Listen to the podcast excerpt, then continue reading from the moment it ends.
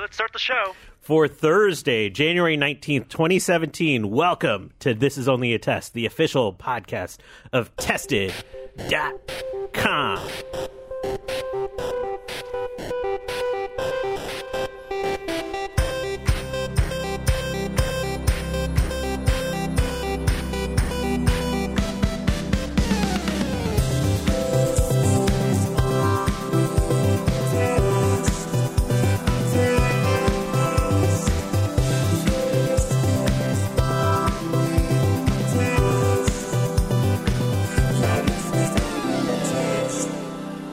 Hello and welcome to This Is Only a Test. Sans Norman Chan, who is in Disney World right now, inevitably in a fast pass line. That's all I know about Disney World. Do you right think there. he got the celebrity pass so that like, he goes to the front of every line? Oh, There's with the a sl- escort. there's a celebrity pass? yeah, if you're a celebrity, they have a uh, a special escort that kind of guides you around the park and gets you ahead of the line. and it's everything like that. by necessity because Disney doesn't want celebrities in line. They don't want people who are recognizable attracting too many people over to cause more crowd. I think his name indicates that Norm is a normie, so I don't think he's going to get that treatment. Welcome in this week. This week I'm joined by our regular co-host Jeremy Williams. How are you doing, sir? I'm well, sir. How are you, sir? I'm doing well, sir. Sir, very formal this week, sir. And joined in again, second time on the podcast, though it's been more than a year. Welcome back, Steve Lynn. Thank you very much, sir. Yes, sir. Is it only the second time? Oh, It is only the second wow. time. Yeah. All right. I did my research for this podcast. Wow, you watched every previous podcast. Yeah, I had to go through all 383 episodes to figure out Steve has only been on once. He's been referenced more than one time, though. Uh, Norm had nothing to do with the audio video this week, so anything that's wrong is on. Jeremy completely. All right, fine. I'll take the I'll take the heat. Well, we should get to know Steve a little bit because Steve's been a friend of Tested uh, before Tested was tested, right? Sure. Yeah, yeah. Down whiskey media days. Yeah. So, why don't you tell us a little bit about your background, and then we're going to do some questions to get you to know you better. Sure. Uh, my background is uh, let's see. Grew up in Ohio, moved out to the Bay Area during the dot com boom, the first one, uh, and primarily been in technology. Done a lot of games. Uh, was at Google and YouTube, um, and Gree. Uh, and now I'm running uh, with Frank Safaldi the Video Game History Foundation. Video Game History Foundation. What is what is that? Video Game History Foundation is a uh, nonprofit. We're an actual 501c3 uh, dedicated to preserving games and the culture that it spawned. So we're doing things like preserving artifacts, getting oral histories, um, and getting those into museums. So we don't want to run a museum ourselves. Uh, we're more of kind of a facilitator. Uh, and making sure that when something comes up, you know, either for auction or you know, someone wants to donate, we make sure it goes into the right place. So we have partnerships with people like the Museum of Play, Library of Congress, Smithsonian, things like Small places, that. Yeah, yeah, real you small museums. know, right. It's like the Pez Museum in Burlingame. It's you know, kind of I've that's- just heard about that. that there's a Pez museum like 20 minutes from my house. yes, I yeah. I literally just heard about that. I didn't even know about Is it Yes. not excellent? Uh, you know, it's small, but it's really cool. It's it, like Pez collecting is such a weird rabbit hole because of all the prototypes and everything that came out. So uh, it's definitely a, a worth a visit. Uh, so, uh, w- as far as the video game stuff you're interested Yes. in, is there a particular era that you focus on? Well, right now we're it, there. There sort of is no. Um, there's no end to what we could focus on, but we're we're looking at uh, early '80s uh, to kind of mid '90s, primarily because most of the people who worked on that stuff are still alive. So uh, we're trying to interview a lot of those people, collect things before they disappear completely, uh, and then we can move on to what's happening, um, you know, now or ten years from uh, ago. And is it mostly hardware that you're interested in collecting, or also software? Uh, both. Uh, really, our focus right now is paper. Uh, a lot of the documentation, um, you know, design documents, and you know, code. Oh, so stuff that never was public. It was. It wouldn't be nostalgia for people. This would be like deep dive stuff for people interested in the actual. Right. Yeah. so most of the stuff that was schematics. released to the public, uh, we have in various collections because so many people are into Right. video game collecting. This is kind of going that one level deeper to um, what did it look like inside a company when they were trying to develop. Uh, the games, like schedules, and, and kind of why games changed. I think what's taken out of a game is just as interesting as what made it to production. That's wicked. I just watched a video about some lost Harry Williams playfields. So Harry Williams is, is famously like the guy who started Williams Pinball Right. and designed a lot of pinball machines in the in the mid 20th century, and uh, and so he's a hero to a lot of people. And they just found a lot of his unmade playfield designs just thrown away in a locker somewhere. Yeah, that happens a lot for us. It's when a company is shutting down uh, and they you look inside at a supply closet and like, wait a minute, what are these? And it's early prototypes of a game where it's totally different. Um, and like, why did that happen? And trying to dig through uh, that archive. All right, game companies, Steve is coming for your supply closet. Yes, we are. Well, steal from work, as Jason Scott says. I have five questions for Steve for Okay. everyone to get to know you a little better. All right, Ready? I'm ready. All right, 8 bit or 64 bit? Eight bit. You just got back from a big trip to Japan. I did Ramen or sushi? ramen, Ooh, interesting. Diet Coke or Diet Pepsi? Diet Coke, Yeah, thank you. Correct. Your pinball game of choice. Twilight Zone. Oh, interesting. And then finally, who is your favorite tested team member? Oh, former tested uh, Will Smith. Oh, Uh, yeah. Um, No, that's incorrect. No, that's- I'm sorry. I'm sorry. The correct answer to that question is always Joey Famelli. Oh, that's right. Joey is everyone's favorite. Ripley. That's a, No, yeah. Ripley would also be Yeah, Ri- Ripley accepted. works, yes. Like I alluded to, you just got back from an epic Japanese adventure. Uh, how long were you over there for? Uh, I was there for six weeks, so uh, beginning of December to last week. Yeah. And this isn't your first time to Japan. No, no. I worked for a company uh, that was based out of Tokyo, so I used to have to go to Tokyo once a month. Uh, I was pretty familiar with the city, and um, given all the crazy things that had happened uh, here, I decided to just take some time away from the United States for a while and, and explore like Dave Chappelle. Yeah, yeah, yeah. Uh, you- where you just kind of disappeared. Um, so I, I decided to visit parts of Japan that I have never been before, uh, and look for things like out of the way game stores and um, historical sites and things like that. What were some of your favorite finds?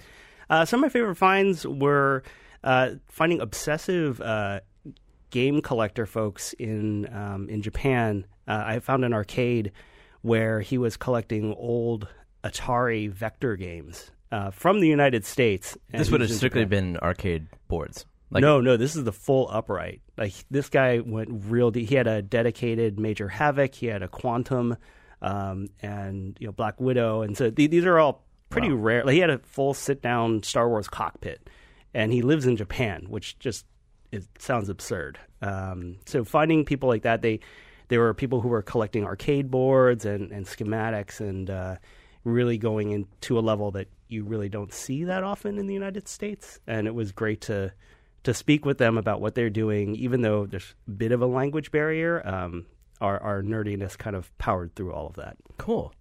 Didn't you go to some sort of game competition too? I, s- I follow you on Instagram, and there was some photo in this like stadium.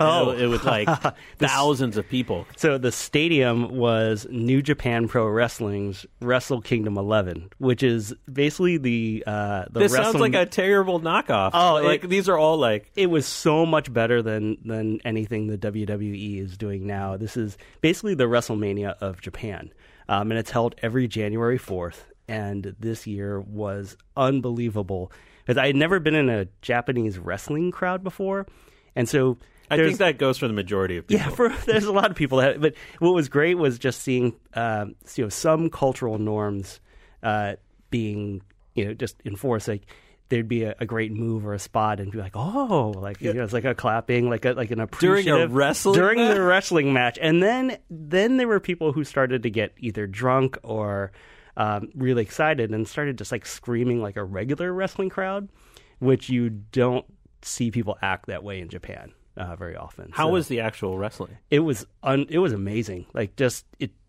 the the athleticism and, and everything else on display. I, I, I realize this is like now wrestling cast, but it was.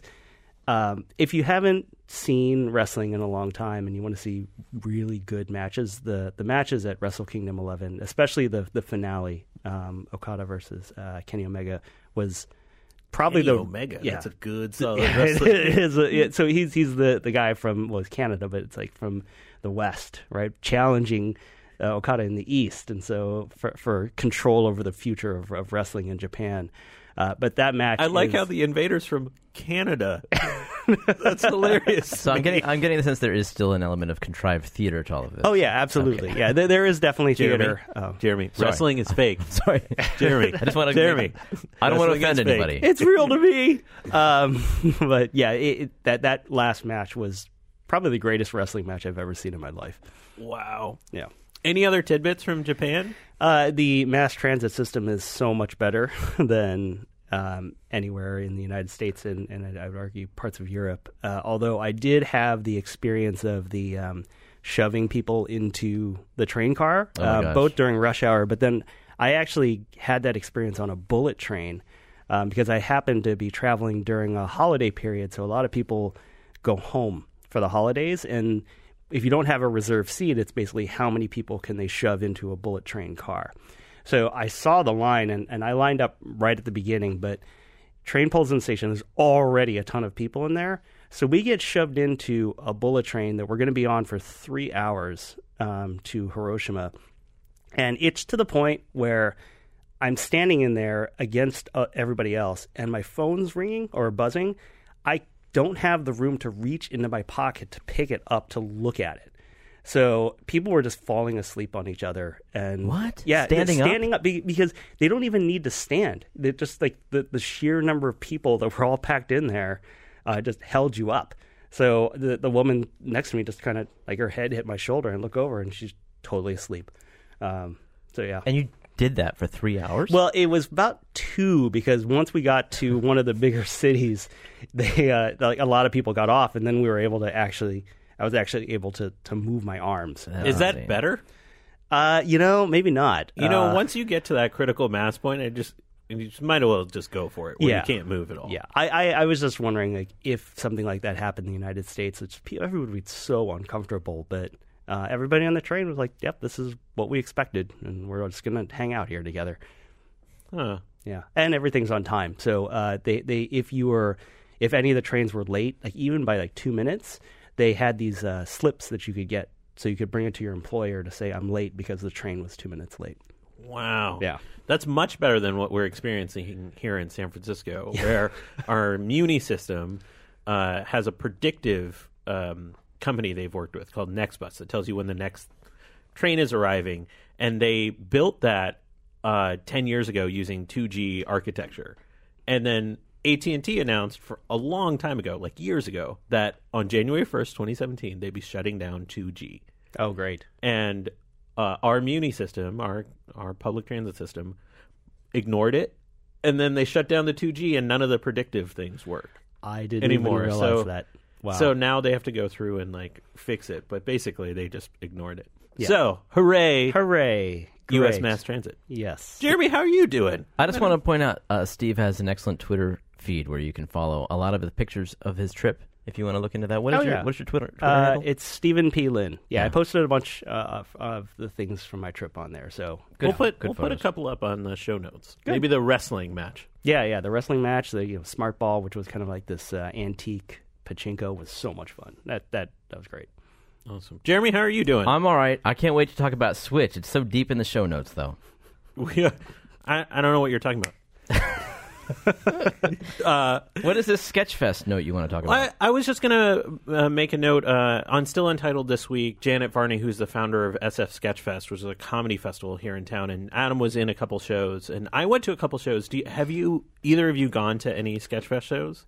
I, I saw the um, Rift Tracks presentations past two years, but they didn't do anything this year. Uh, so that's the only thing I ever saw. Yeah, that's the only thing I've seen as well. Oh wow! I went to Judge John Hodgman, where John Hodgman adjudicates petty cases in front of a crowd, and there's like two thousand people there almost. Okay.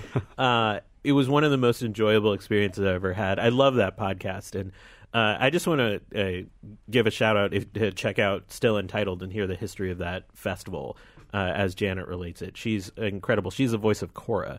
Uh, for those that are inclined to that show, and she's also on You're the Worst and uh, a number of other uh, TV shows like Stand Against Evil. I love that festival. And Adam did a, a few kind of funny, bizarre things uh, over the course of the festival. So if you live in the area, check it out. Let's roll into some pop culture. Is now. this still rolling? I mean, is this is a Sketchfest? yeah, still yeah, on? it goes on for another like two weeks or so. Oh, sweet. Cool. Pop culture.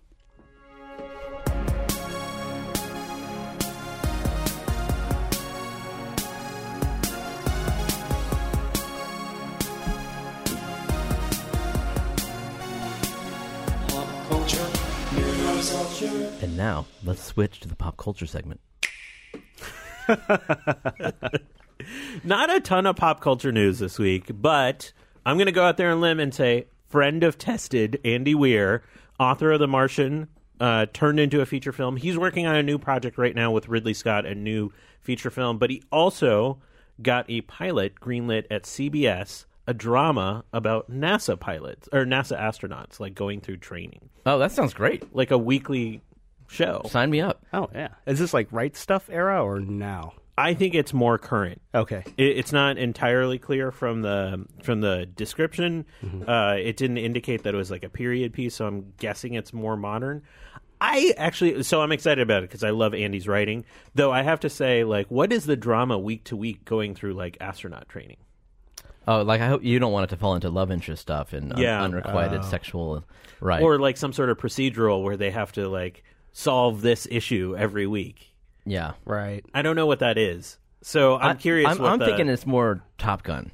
Like there's just there's a lot of training exercises and they're competing with one another. And I don't know. Do you think it's going to be more officey documentary style? Well, listen to the description. Uh, Mission Control is the name of the show. Revolves around the next generation of NASA astronauts and scientists who juggle their personal and professional lives during a critical mission with no margin for error. so I'm guessing there's probably going to be some people in space Right. and some people on Earth. yeah. Right. It, maybe it's kind of like a Studio 60 type of show, you know, or like West Wing. Oh, you think it'll be Sorkin esque? I don't know. I don't know. I don't know if I could handle that. Yeah. I, I, That's a I- lo- taxing. yes. It'd be it'd be difficult, but I, I'm just trying to think of That's you know, cool. people running around, walking, talking hallways. Dude wrote one book. Look at him now. Yeah. Even like one and a half. What do you mean? He he wrote like a, a number of short stories too. Oh, okay. All uh, Before that book came out, yeah, not so bad. This is what happens when you like show your work inside your book, I guess. And you detail the math out. People love it. Uh, and I've been hooked on one show, which is probably the weirdest show. Usually, I'm not a fan of Netflix recommendations because my Netflix is all crowded with like kid shows because I accidentally under my profile watched let my son watch stuff. you know you can have kid profiles. I know, but I made the mistake once, and now like it's only cartoons, and I only watch cartoons like twenty percent of the time, so it's not, it's not perfect. But I stumbled on this show called The Detectorists. It's about a group of metal detectors in the UK. Is it a cartoon? No, it's not a Oh, this is real. cartoon. It's a well, it's a fiction, you know, sitcom kind of thing. Okay. And it stars, uh, and it was written and directed and stars Mackenzie Crook, who played Gareth in the original UK Office. He was like the Dwight Schrute character. Um, and it has uh, Toby Smith as his, as his friend, and it's this really quiet, uh, sullen, like almost dark comedy um, about about their lives as metal detectors. These are the guys And- you see on beaches, kind of. Yeah, they yeah. look for They stuff, like right. carry. They have headphones and they have like nice little detectors and they're swinging and searching for stuff. What's the deal? You like this show? You I recommending love it. I my love it. It won a BAFTA, which is the you know British you know Emmys, Yeah. right? It won for the for the best sitcom last year. It's excellent and it's the kind of show that you can't see in the US. Like it would never be made because it is sort of quiet and prods along and there's not entirely a ton of drama. There is a little bit of drama. Uh, but I like it. You got to just know these two guys that like walked out into the woods every day and like looking for um for for gold and different precious metals. I really loved it. I think it'll be a divisive thing. It's not for everyone. Uh, but I binged, you know, 13 episodes of a show on metal detecting. And I, Wow. and I don't feel bad Jeez. about myself. That's quite a lot. Yeah, that's a good recommendation. I s um, did you guys see the news that or the leaked footage from Star Wars Episode Seven of Chewie ripping dude's arms off? I didn't watch that because as soon as I heard that it's like leaked extra footage, extra footage after extra footage in episode four and five, I'm like, I don't need any Star Wars extra footage Really? in my life. Wow. Uh, We Have- di- we differ there, my friend.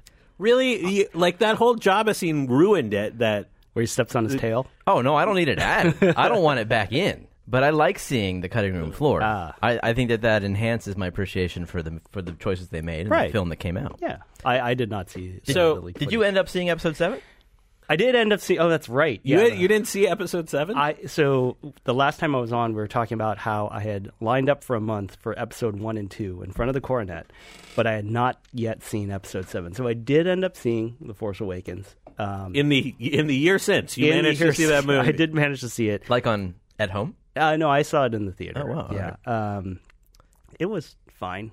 I, I think is kind of the best way to, to put it. I it Yeah. yeah. I, I don't remember a lot of it, but I did see Rogue One on opening weekend in Japan, um, in the northernmost movie theater of Japan.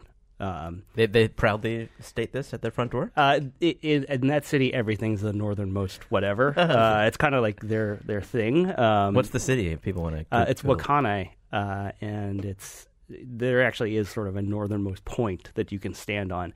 Uh, but they have a movie theater at the train station, and there's not much to do there. Uh, it just happened to be Rogue One's opening weekend, so I watched it, and it comes on, and it's in 3D. The sound is amazing, and it's in Japanese. Dubbed? So- yeah, dubbed. So my Japanese is not very good, but I was able to figure out what was happening. Uh, Oh, and that's it. There's no. There's like you get no subtitles. no, I get no subtitles. in. Japanese. It's just everything's in Japanese. Do you have any questions that you'd like to Uh, ask? well, no, us? I saw it again in English uh, uh, uh, later on in the trip, but yeah, th- there was a couple things where I'm like, I think this is what's happening. Um, yeah, but it, I actually I realized uh, because once I saw it in English, I kind of filled in a little bit of the holes, but emotionally, uh, I was still crying at uh, in Rogue One um, at near the end. So uh, I I don't know if it was the music or the, the delivery or, or I mean just what I had observed, but it was it was fantastic. That's a pretty positive review. Yeah. I cried even though I didn't understand a word of the dialogue. Well, I understood some of the dialogue e- enough to to get what was going on. Was it still called Rogue One, or did it translate to something weird? No, it's still called Rogue One, A- and that was the funny thing because they would say things like like Planet Killer and things like that were in English, um, and so it was. Uh, You didn't even have an opening crawl to like set you up. No, no, that was the. Yeah, it was just like, whoa, okay, we're just jumping right into the movie here. Thanks, Gary. No opening crawl for Steve. No, it was it was fantastic. So yes, I uh, now I, I'm kind of after Rogue One, I, I'm back into it. So I'm gonna, I think I'm gonna be opening weekend. Me again. too, man. That's Yeah. exactly how I felt about both the last two movies.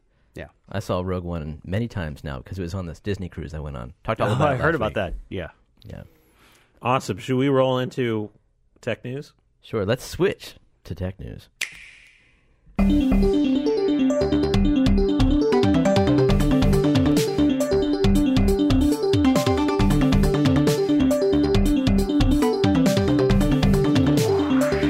Technology News. Is there s- some sort of new game system? that was. Uh, we have to talk about that first. That is the weirdest analog affect I've seen in a presentation in a long time. So, uh, I mean, I think we should explain, right? Okay. So there was a Switch event. Everyone knew that the Nintendo Switch was the next big console, but they had a big reveal uh, in the past week where they talked about you know price and release date and the games that are coming out. But the presentation was definitely different. It was set. It was in Japan, and so it was at it broadcast here around eight p.m. Was yeah, it? 8 p.m. Pacific. and uh, and it was it was odd. I mean, there were people up on stage, and then they would introduce the next speaker, throw their throw their fingers in the air, and snap, and the lights would cut. Like it wouldn't be a fade. It wouldn't be like a digital crossfade. That somebody would literally turn the lights out, and then they'd bring them back up on the new guy. It was pretty funny presentation filled, and it was all in Japanese. I actually kind of liked it. I like that part just because I think I'm so cynical about tech presentations and reveals anyways that it was refreshing to be like what is happening? Why why is there a, a, a person constantly snapping his fingers? Yeah, Yeah, there's a guy who came up with that in the boardroom. It's like, what if for transitions? Because e, even in the, the reveal video, they, they made a big deal about the sound effect of the Joy Cons kind of sliding into Yep. the Switch, and so they just sort of doubled down on that for the presentation. yeah. I guess that's supposed to be the sound. And and w- do we know they were called Joy Cons before this event? Yeah, yeah, Okay. They- that was released in like a, a press release uh, when they did the reveal video. They wanted they wanted to squash any possibility of a Wiimote uh, resurgence. Yeah, I'm sure they did. Right? Uh, You have to. Well, that would, and that's the weird thing because the games they showed off, one, two, switch, looks like they're kind of leaning into that Wii Well, well bowling. Thing, Let's get right? into it. Let's Let, get into let's it. start about some some basics. What what do you think of the announcement overall in, in terms of what we learned, what we saw? I'm all in. I'm I'm super excited. I'm Did you super excited. pre-order it? Yeah, of course I pre-ordered it. Steve? I, oh, Nintendo yeah, console. pre-ordered it, Yeah. I mean, he's got. I did not. He's got to do it for work. Yeah. Yeah. well, no, I mean for me, it's yeah. Nintendo. This is like that Star Wars thing. It's like Wookiee shit in a box. Like you can put that on the shelves and people would buy it. Like I'll do that. for Well, actually, our Nintendo. friend Gary Witta uh, s- said on Twitter, that- which I completely agree with. Like, I will, I will, on principle, support Nintendo because they push it. Like, they, they Yeah. they're constantly trying to do something a little bit different, even if sometimes a console generation of theirs feels like a GoFundMe campaign. I, I will still support Nintendo. Uh, what did you think about the titles that we saw? Uh, so for me, I mean, Zelda looks fantastic. Uh, th- that trailer at the end w- really got me into it. Uh, I did enjoy that it was, and one more thing, and Zelda shows up, Right. Which we knew was coming. Well, it was the release date. I think was the Yeah. big, yeah, the big yeah, reveal. because people said like, oh, it's pushed back and things like that. Um, Zelda did look good. yeah, Zelda. And what what's odd is uh, they've said that the Wii U version, the only difference is probably going to be some menus and sound effects, which I thought was a strange thing. It's like, well, I guess I Hmm. What? could still play it. so they're not doing anything with motion control. No, I don't think so. That's interesting because Oh. Yeah. the, the the Zelda game that came out for the Wii had motion. They, that was out for GameCube too, right? Yeah, yeah, that that was where you had the the swinging the sword. But Yeah. they, they've, I think it was uh, IGN put out some news where they asked them what are the differences, and That's like, it. well, there's some menus and like it's 720p versus 900 or something, and yeah, there's some changes in the sound effects, which like what, but sure. Um, so yeah, it sounds like people who have a Wii U will be able to play, you know, the new Zelda. So do you need to buy the same day one? Like, I don't know how much do you want to virtually milk a cow, right? And Stop it! Come on, have you? Don't knock until you try it, dude. I'm gonna knock it. That's I'm gonna knock it a lot. Yeah, it's three hundred dollars. it's not just cow milking; it's cooperative or competitive cow milking. Yes, that's true. You can you can hold out your hand and guess how many balls are in your hand. Is that true? With the, well, so that's a See, I'm, I'm in, man. That Yeah. sounds great. There are parts of San Francisco you can do that in real life. I could do that at home. I don't. so, um, but yeah, there's a the HD Rumble. I'm um, curious about that. Yeah, I am curious about that. I, I've heard it, it actually does feel different than anything we've. Yeah, felt? well, it feels like it. Well, what was what I heard about at the demo was um, people. It, it was there was a virtual box on your hand, and you had to tip it to see how many balls were in the box, and people were getting it right.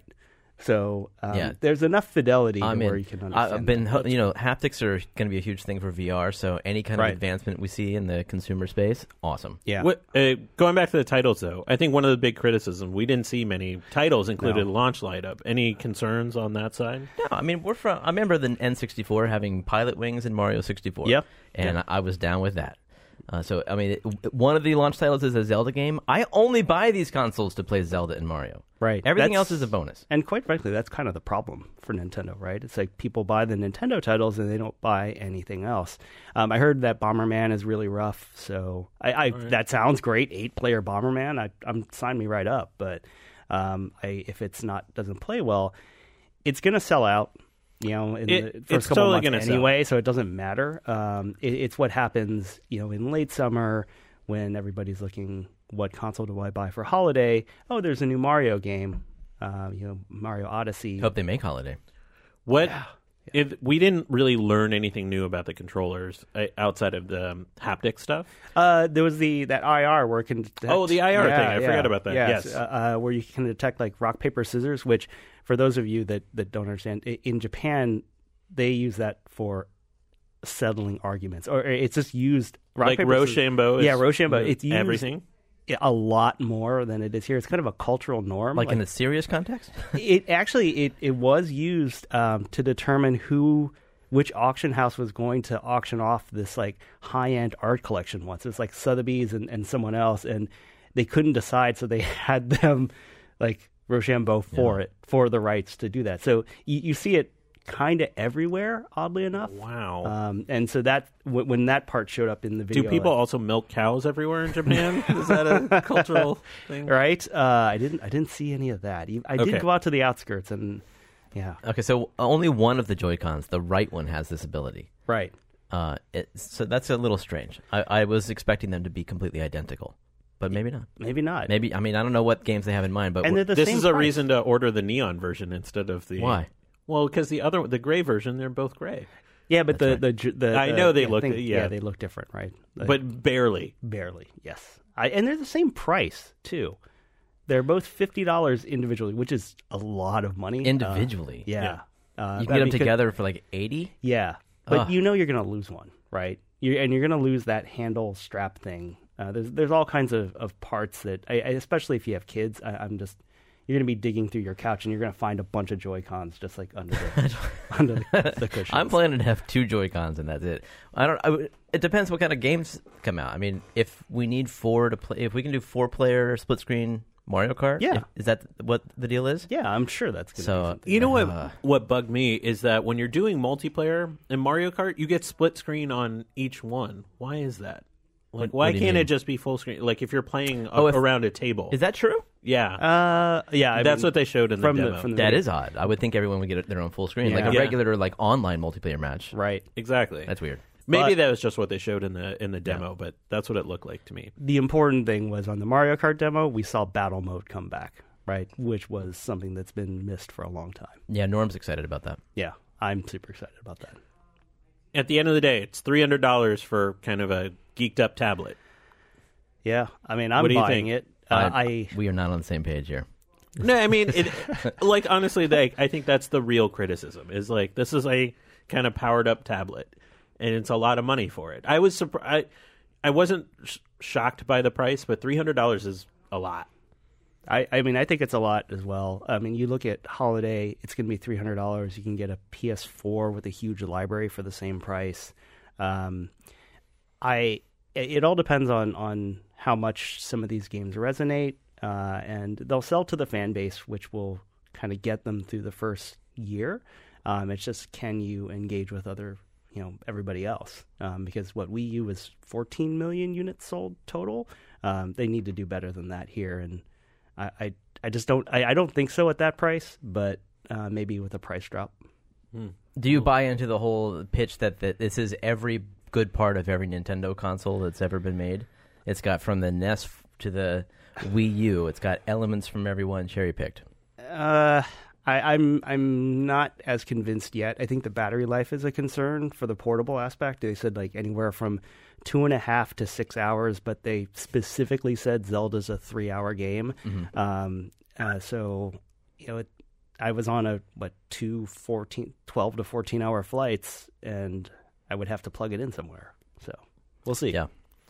I'm excited about all the kickstand repair shops that are going to pop up over the next few months uh, for it. But I am being a little snarky, but I'm not going to pre order it. But I understand the enthusiasm. But I think the enthusiasm is about the titles and not the hardware as much. Right. I mean, That's I- my sort of read on it. I don't know, dude. I mean, One Two Switch is a game that I actually pre-ordered too, mainly because it looks like the demo app that'll show off everything that it can do. I yeah, I, I was maybe a little overly negative. I want to play this thing. I want to play these games. Um, I'm just looking at it from more of a um, you know Nintendo's future aspect that concerns me as a Nintendo fan. Yeah, of course, uh, I can't wait. But if I want to see what their long term chances of uh, making this a hit, that that I'm more concerned about. Uh, well, the Wii was a big hit, right? Yeah, Um, but mainly for Wii Sports. uh, and also mainly for Nintendo. Uh, that's an important thing. Like we sold through like crazy, but the attach rate, which is the number of games other people bought, um, they really just bought whatever Nintendo put out. Uh, and so there's no third party support, and that's one of the things you walk into the store. Yeah, this is a Nintendo console. You play Nintendo games. Well- third parties are are they going to be able? Are they going to want to invest in, in a system when they don't think people are going to buy the game? There, there has to be if a third party's going to make it, they're not going to be able to port it anywhere else. Like that's Right. that's one of the disincentives to making a Nintendo game. Yep. Is you're making it for that console and that that console only. Yeah, and given where budgets are for for games, that that's a really tough sell for anybody. Well, I'm excited for this console to come out purely because I never bought a Wii U, and this will be a good time to buy a Wii U right when this thing comes out because there'll probably be a price drop of some sort. Oh yeah, yeah. You can. I I got one for you. Oh, see, there we go. done and done. Um, before we move on, we actually have a correction to make. Uh, this probably should have gone at the top. Oh, okay. But what did I do? Uh, you didn't do anything, Norm. Uh, we talked about the Glowforge last week. You'll recall. Oh, yes. and because we were comparing it to the new one out of um, The Muse. The muse. Thank you. Yep. Um, out of Vegas, and um, we I, we got a, few, a couple things incorrect about the Glowforge, uh, and so they reached out to us. They wanted to correct us about a couple things. Um, It's water cooled. It is water cooled. Oh, Uh, you can and there's there's say you It's can- internal, You can yeah. see Oh, the okay. reservoir on the interior front left. It's uh it's not water though, but they use an advanced coolant that is more efficient at cooling. So there you go. Also, uh, expected tube lifetime is eight thousand hours, and, it, Oh, and it does that's a long time. Yeah. uh, on the Glowforge, and it does have separate airflow for air assist, uh, which which is which purges the air off of the laser beam. is this the first time they've said how many hours that laser is supposed to last? this is all public information? He said. Oh, Yeah, I think it's buried on their website. It's just not easy to oh, find. somewhere in the forum or something. Okay, all right. All right. Well, yesterday was the day that Norm and you had a ride along. Oh yeah, yeah. Well, yeah. So that actually might be out today. Oh, really? In terms of the podcast, So yesterday, Norm uh, took a ride in Jeremy's new Chevy Bolt yeah, uh, Mm-hmm. electric car. to test it out. Now you've you've had it just under a couple weeks ri- right uh, now. just over two weeks. Yeah, How was your ride along? it was great. Um, you know, it, it's it's a fun car to drive. Electric cars are fun car cars to drive, and this just has that added range, so it gets rid of the range anxiety. Um, the takeaway is, uh, you know, if you have, if you, I didn't want an electric car to drive across the country and, and plan my exotic road trips, planning where I'm going to stop. That doesn't appeal to me. Mm-hmm. Um, I wanted an electric car in order to drive around the Bay Area. I just wanted one that I could actually get to Santa Cruz and back on a one charge. I, if I can never charge away from the home, I'm happy. So that's what this kind of range gets you and that so that's why th- that's why I wanted this car. Um, that's why I waited for something with this kind of range. Have you than charged- that, the, the car feels really good. It's, Have you it's charged peppy. away from home yet? No, Oh, no, and I, and I really I'd be happy if I don't have to. And like I said, eh, like I say in the video, I am excited about having an electric car because now everything that I have charges at home. I don't have to refuel at a gas station or somewhere else. I like that it, every time I get in the car in the morning, it's just full. I love that. any ch- any problems you've had with it so far? Yeah, there's. I mean, there's some nitpicky issues. Bluetooth audio ducts uh, between tracks, Oh, uh, which you know it doesn't over CarPlay though. Um, there's there's 20 buttons on the steering wheel, which I think is absurd. What? yeah, is it like an F one? you got like that red button and all the. you other can't. Sh- no, you can. There is like a uh, engage Oh, the pad- re- regen braking paddle, stuff. Okay. but yeah, it's just nuts. Twenty but 20 buttons plus you- plus a horn. Do you get the a feel for it? Uh, You know, after you've been riding for twenty uh, for a couple weeks, I do guess you that's know? the logic behind it. I just think it's silly. that is excessive. Yeah. Um, I mean, especially like, yeah, whatever. Um, there's, it's it's actually it's a great car. It's really solid. It's got a heated steering wheel. With, which, Oh, what? Yeah, A so- what now? Yeah, it's absurd, right? But it, that's that's a wonderful thing. This month in San Francisco. After this month, no big deal. You can never touch a cold steering wheel ever Oh, again. no, why? it's like You- the heated toilet seats in Japan. You just can't. You gotta get used to That is different. Yes. That is a necessity after you've had it. I've had one on like my Amazon wish list forever. The heated toilet That's seat. just what Norm said. Ugh, heated toilet seat changes Uh, your to- life. totally fun to drive. It's super peppy. Uh, uh, you know, you press the gas pedal like any electric. You get that car. torque, You like- get that boom right, right off the line, and it doesn't stop. Like it never shifts gears. Like you just, zzz, and it's a ton of fun. I mean, you've driven golf carts before. It's it's like that, but a lot faster. Did you have any learning curve, like, or, or just adjustment going to the fully electric car, just because it's so quiet? It's like it has that that inc- incredible acceleration. It it just drives a little differently. It's just fun. Like that aspect is totally fun. There's a danger aspect when I'm pulling out of my garage because nobody hears me coming. Yeah. It's like a, it's a ninja. You know, there's that episode of the of the office where s- was it Dwight or somebody was creeping up on Michael Scott or somebody in the in the parking lot in a Prius, but it, they were below five miles an hour, so it was on electric power. They're Like, and they're like, it's, it's that kind of thing. So when I'm pulling out of my garage, no one hears me coming. I wish that it made a sound when you're doing that. Actually, like when you're coming, I guess you have a horn.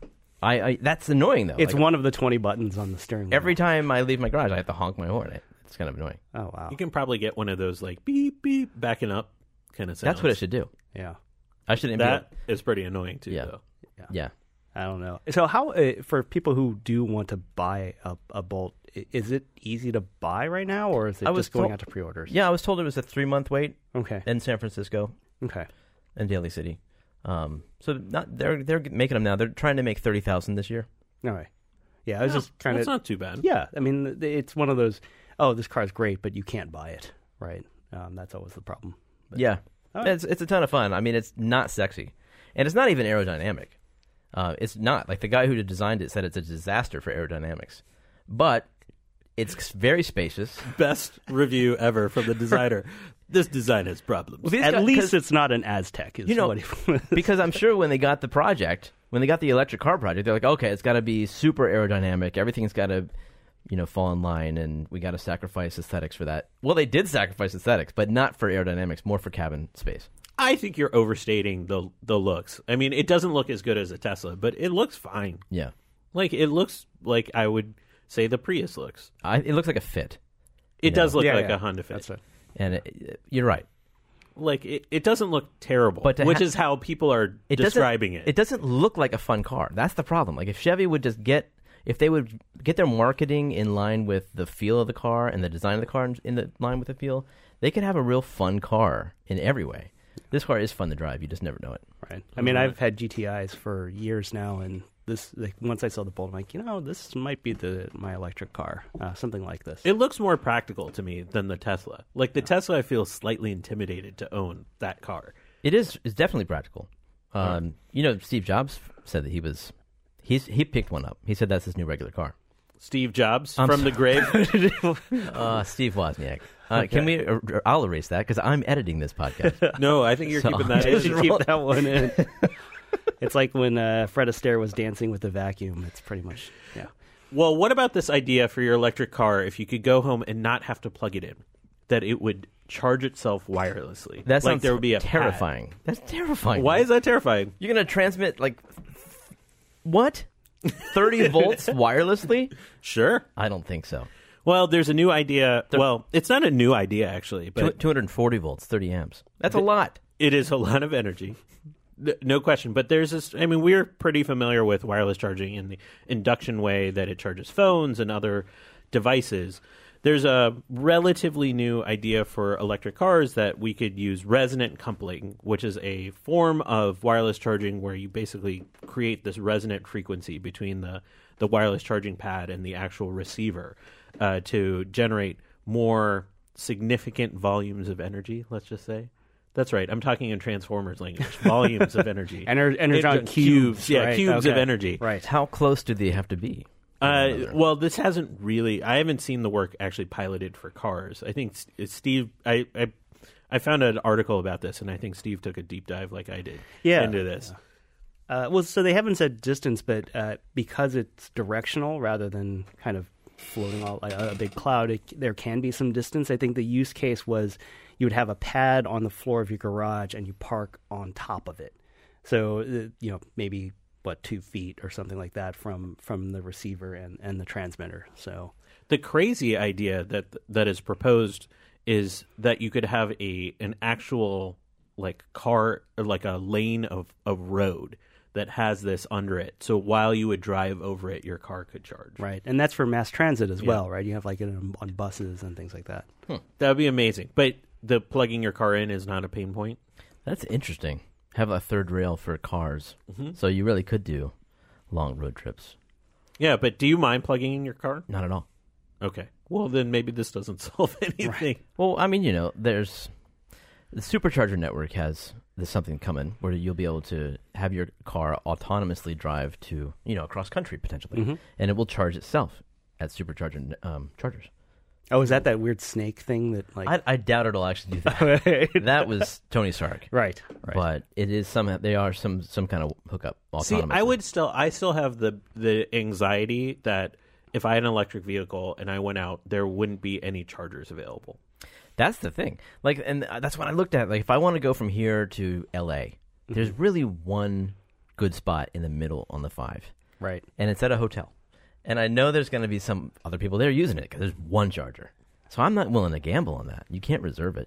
Well, Google Maps is doing something for the rest of us that have similar anxiety when it comes to parking. And like we live in San Francisco, which is one of the worst parking cities in the country.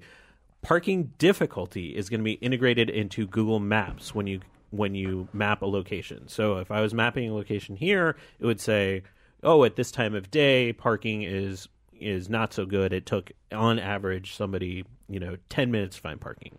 Now, is this in major metro areas or everywhere? I think they're going to integrate it just fully into Google Maps. I, I think they're going to do it like the way they do the traffic data, which is Mm-hmm. aggregating already existing sources of information. And there's already a lot of like parking databases, but also just grabbing information from Android users. Right.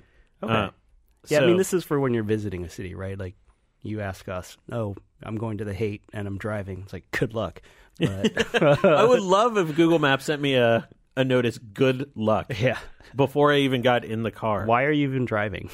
I think this makes a ton of sense. This would be a great feature for Google Maps. Really? it's such why. What Because because is, it's- is it going to change what you do? It, it might change if I t- if I drive myself or take a Uber or something. Yeah. If parking But- is that but bad. You, you already pretty much know in your own city if it's going to be good or bad, area, time of day, time of week. Sure, but there's a, a use case where you're going to someplace different. Yeah. Oh, you're renting a car in the city, and it's like, Yeah. oh, I'm going to this area. I don't, I, don't Guess- know where it is. I guess if you're visiting a city, it makes more It's such a sense. Yeah, low yeah. it's such a low cost though. It's like adding one line of, of descriptor text in Google Maps. Yeah, you're right. already You're use- right. More information is better. I just, I this is not really useful because you can always get lucky. You can always get unlucky. You, know, you drive around looking for parking. Sometimes it's better to wait. Fair enough. I want to know, w- like, if it could direct me to A parking like A, a parking spot would be ideal. But then everyone would get that direction. Everyone would like zip over there. That'd be no Like good. six cars all at the Right. one parking spot. But if there's like some kind of system for yeah getting me to a parking spot faster, that would be good. Well, they had that s- they had a um, a company tried to do that in San Francisco. It was called like Parking Monkey or something like that, where you could sell your parking your Yeah. public meter parking Right. space to the next customer. That got shut down. it got shut down because you're like basically taking public land and leasing it to somebody else without paying the the public land. Yeah, it was crazy. I will tell you something that is not useful. Uh, It's when you think you're ordering a drone from a crowdfunding site and that company shuts down. I missed the segue there. Uh, yeah, it was a terror. I'm not good at this compared to Norm. All right. I should not Did you be do, allowed to did you do segments. that? Did you order a drone? I didn't order the Lily drone. So we're talking about Lily, which is the company that came out with this incredible vi- video of a drone that followed you. You could throw it out in the air, and then it would track you. And it was, you know, their video showed all these like sort of extreme adventures. Uh, and I think three days ago, four days ago, they sent a notice to all of their um, uh, crowdfunding supporters that the company is shutting down. and they said they're going to issue refunds, right? They said the all of the money from the campaign that were pre-orders were kept in like cold storage, according to them. so they are going to refund everyone. Uh, but this is just another example of a of a huge crowdfunding campaign. Uh, they I think they raised like something like thirty four million dollars and an additional fifteen in venture funding. Um, not coming to fruition. Did you um, order this drone at all? I remember seeing the video and thinking it was never going to come out.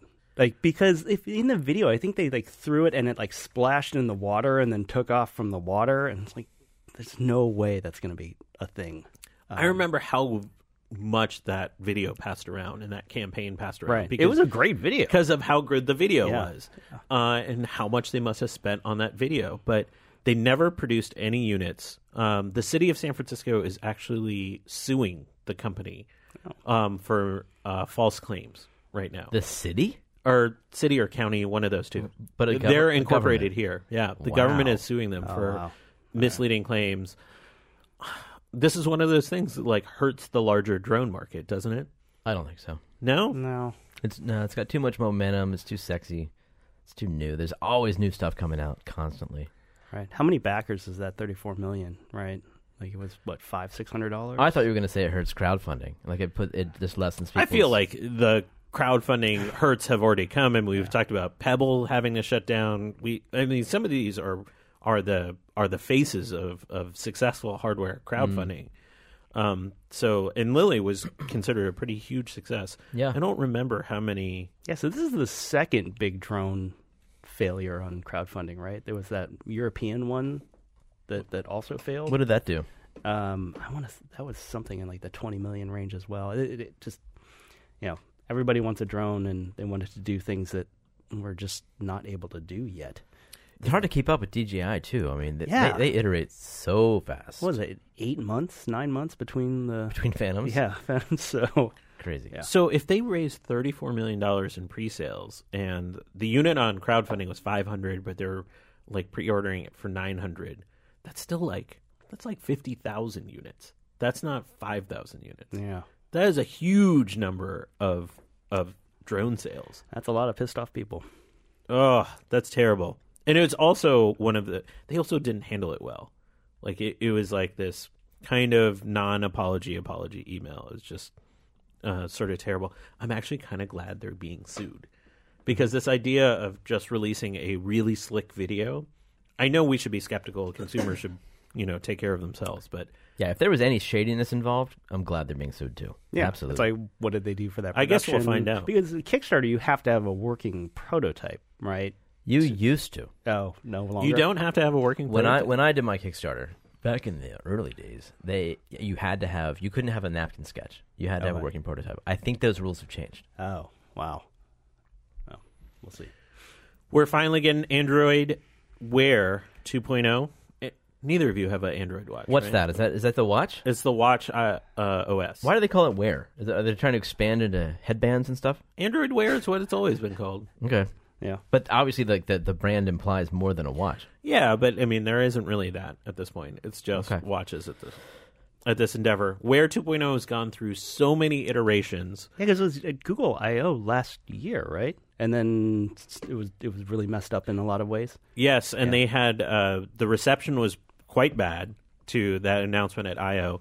They went through five different sort of betas with different developers around this before they refined it. We finally have a launch date of February 9th. The new OS is coming out. It's going to feature just a, like not that much that's uh, incredible, but things that just should be there. And support for NFC and Android Pay payments, which is like it should be there. That's what iOS or Watch OS does already. Um, but I don't think that's a huge deal. Google Assistant finally comes on board. Um, there's going to be a mini keyboard. Oh no! No, you're not Yes. going to type on your f- watch. Oh, I'm going to try. this is gonna be like my old uh, cal- calculator watch, where you just have like a, a stylus. Or The something. Casio? Yeah. I had that. I Yeah, had I that did- for years. yeah. I think it's great. I couldn't use the that da- either. The data bank, Yeah. right? I had, I had all my phone numbers in there. Oh, that's right. I do remember that. wow, I forgot about the data. what, bank. there was- what was the Timex one where you actually it was uh, Microsoft branded? Um, oh, anyway, we're getting That was one of the first things I ever really tried to fix because I like took off one of the buttons on there, like wore out, so I had to like I unscrewed Yeah. the whole back. It was the first. Did it fix? Nah, Yeah. I had never really fixed, Right. but it was the first thing I ever like really took apart. and tried That's to what's fix. important. Yeah, that's what's important about that device.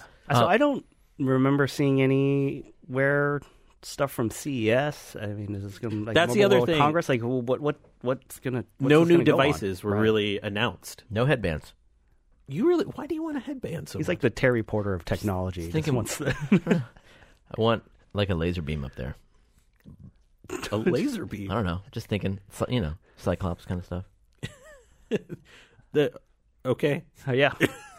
That- how, how do you That's use the scary. interface? Is it like like little vibrations in your in your thought pattern. skull? See, like if you just have to think it Right. and it's up there wrapped around your brain, this is the kind of product that we need. Atari had the Mind Link back in the '80s, where you were able to control things on the screen via this headband that you wore. What? It's o- it only went into prototype stage, and it apparently I've tried a Sorta lot of worked. those those kind of like you know neural headbands. whether that, like, it's that, try like, to Jedi game Yeah. is one of them. It's, you it's try kind to of like that. control things. It was it the same type of technology. Same type of technology, but this is like '82, so yeah. That's not a good sign. You for- should have heard about the video game he told us about a month ago where you think you can see in your mind the g- video game that they're, Oh, this is where they're projecting it into your head. Yeah, they're beaming some sort of Pac Man maze into your head. They're Yeah. beaming the direction you're supposed to take. Yeah. Next direction you take in the Yeah. frame. And you see it.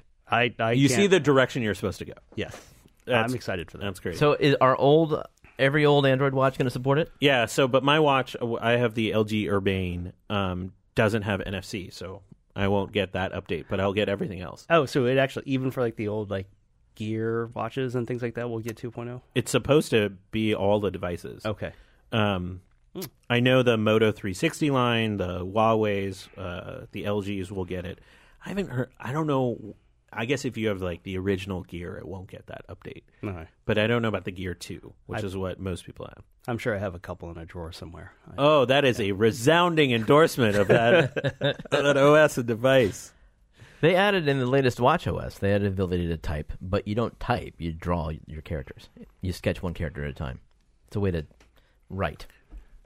But With- do you have a keyboard? With the stylus we have ten of, Hang on, Jeremy. I'm still typing. can't wait to see you type on your watch. I'm gonna do it. Oh yeah, I'm And sure you it's will. gonna be terrible. what is this gibberish text message I just got from Kishore? That's weird. All right. So uh, out of the world of Google, we did get. I thought this was kind of interesting. Is that Google has built custom chips to uh, deal with security issues on their servers. Not surprising at all. They've been building their own hardware forever. I mean, since I was when I was working there, they were already But like, chips is customizing boards. And, Totally different level of hardware development than what we've seen them. given the velocity they were on and, and how much how important security was, um, it doesn't surprise me. I, I they, you know, it's weird that this is the first time we've heard of it, but I'm I'm pretty impressed because I think that's non-trivial to get into designing your own chips. a lot of really smart people working there. Yeah. That's our hot take. Yes, on all this. Well, I think that eh, I think it's a, a great reveal that they have all this these custom security silicon chips in in their servers. I don't know. I actually I don't. I'm kind of a dummy about this. Does that mean that it's going to be that much safer? Yeah, I mean, i- it's. I think what was interesting about when they made this announcement was not just the fact that they have these chips, was it's the process by which they do things like check in code and and how things are audited, things are encrypted as they're written to the disk. So it's really if someone were trying to be was, was you know, someone malicious was trying to break into the Google systems, this is what they would have to go through in order to try, try to get access to your data or modify Google code to do things that you know maybe Google doesn't want. So I, I, I like the the um, the commitment to that security. Uh, I think the fact that Google's en- um, CEOs, founders are, are engineers tr- Right. trickles down in so many interesting ways like this. Oh yeah, absolutely. last week I got my annual physical and I went to the doctor's office. It's the same doctor's office that it's always been for the past, you know, 15, 20 years. It's kind of a painful experience.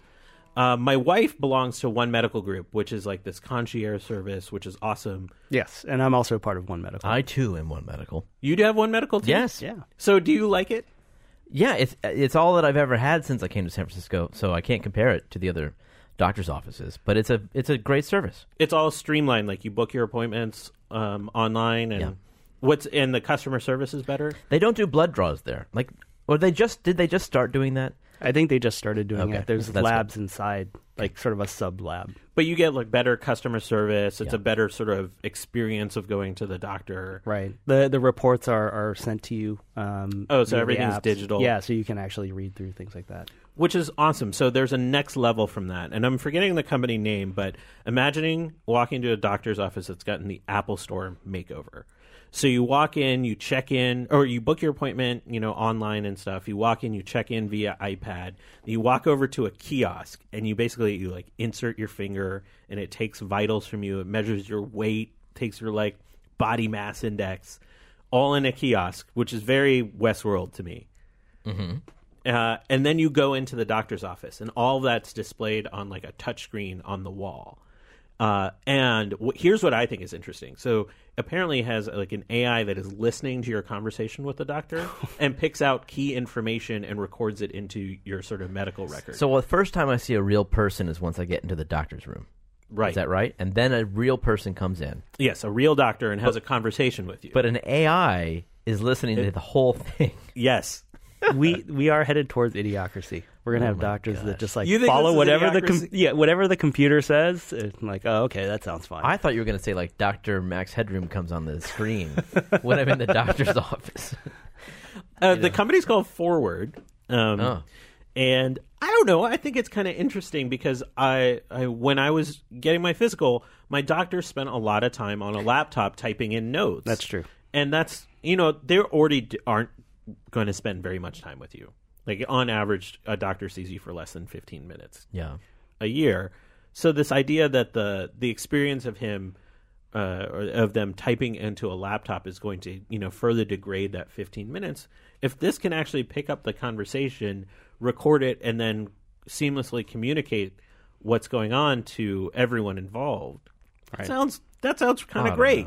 know. Are, is the doctor going to rely on that AI for things that sh- the doctor shouldn't? Well, if the doctor doesn't have a laptop, I don't know how else they're going to record what's said. It's like- I uh mean, they're not going to. It's not going to run tests. It's just listening to your conversation Right. to be like, I exercise twice a day, mm-hmm. and the doctor would be like, No, you don't. You, s- I saw your sensor readings. Okay. Are you signing right. up? You're going to do this? You looking? no, because it's um sort of ridiculously expensive. It's one hundred fifty dollars a month. Oh.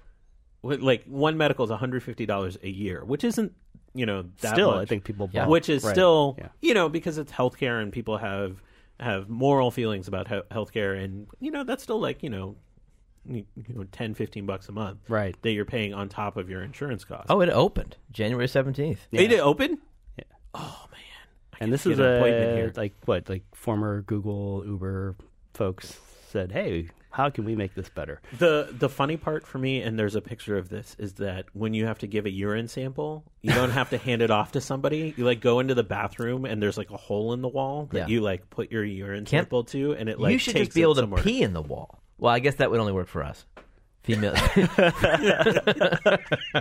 There's a room. Pee wherever you want. We're gonna collect it. Just like walk into the silver room. All right. Um, Make it a game.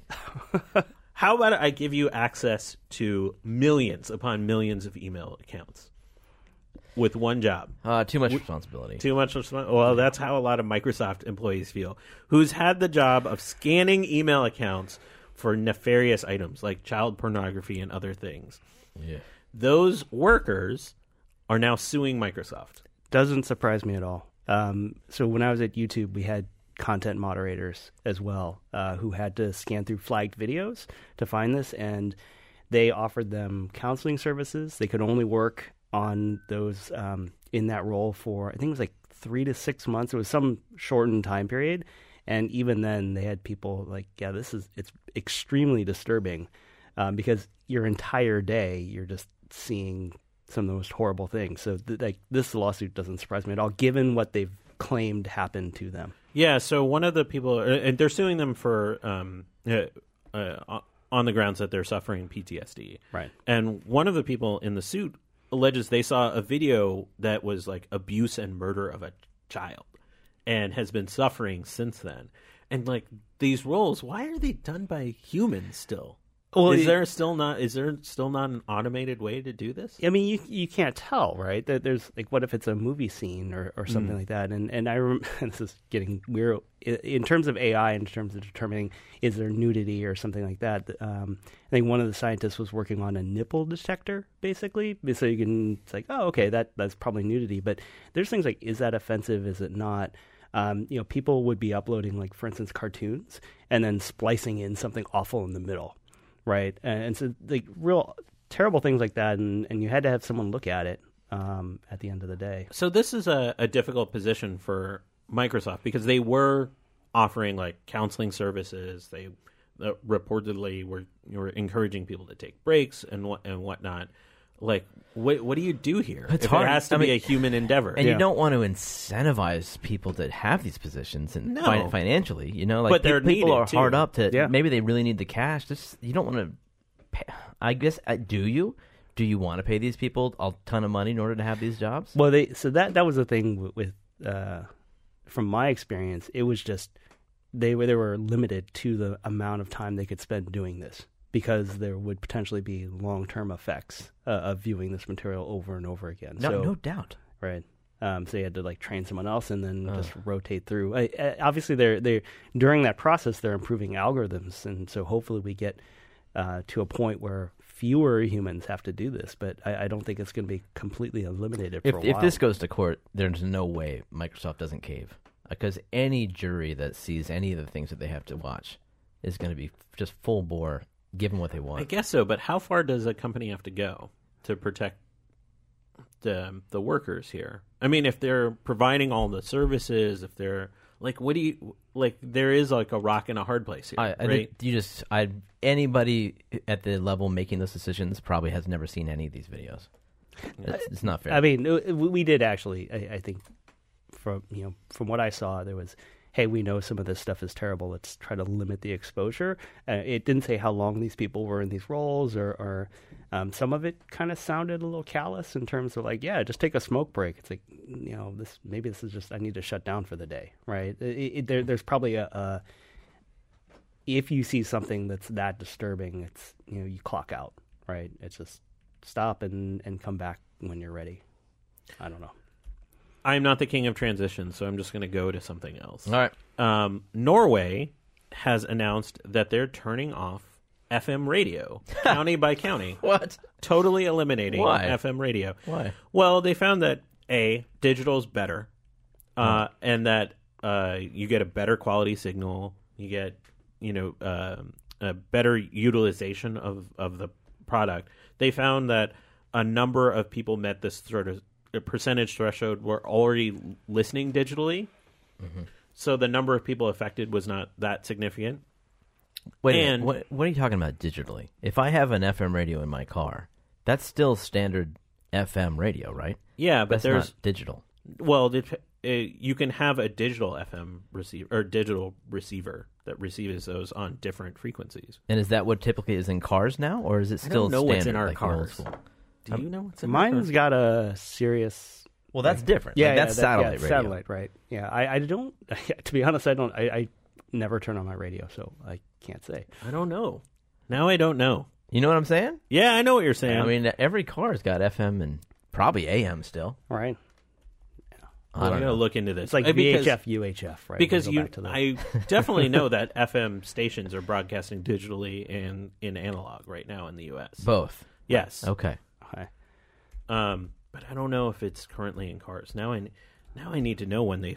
I'm sh- I'm not. I wouldn't be surprised if most of our antennas receive digital signals now in mod- modern cars. Okay. So Norway's just You know who knows? It's the listeners. Yeah, the They- listeners they- are going they to issue a always lot of know. scathing corrections on, Right. on my knowledge of this.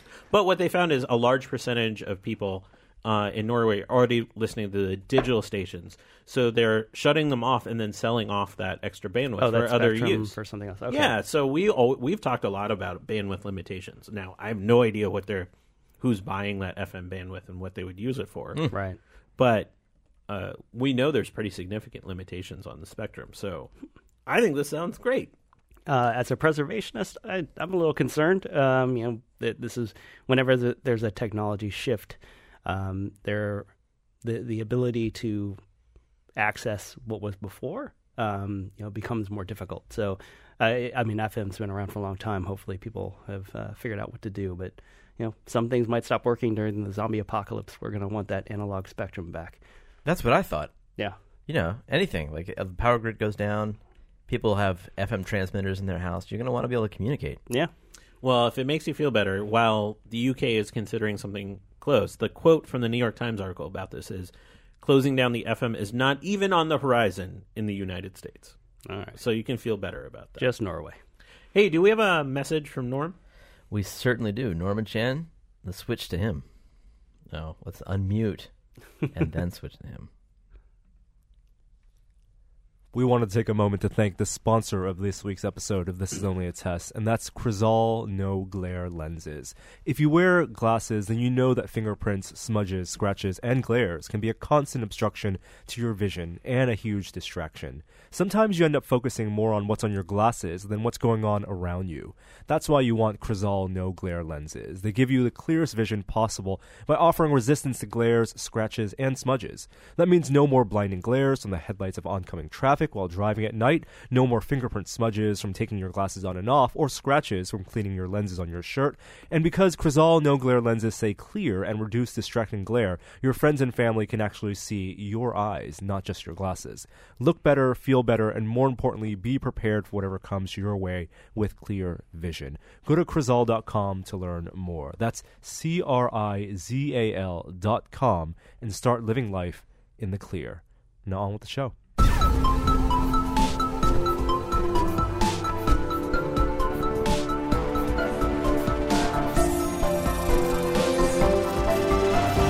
Now it's time for a moment of science.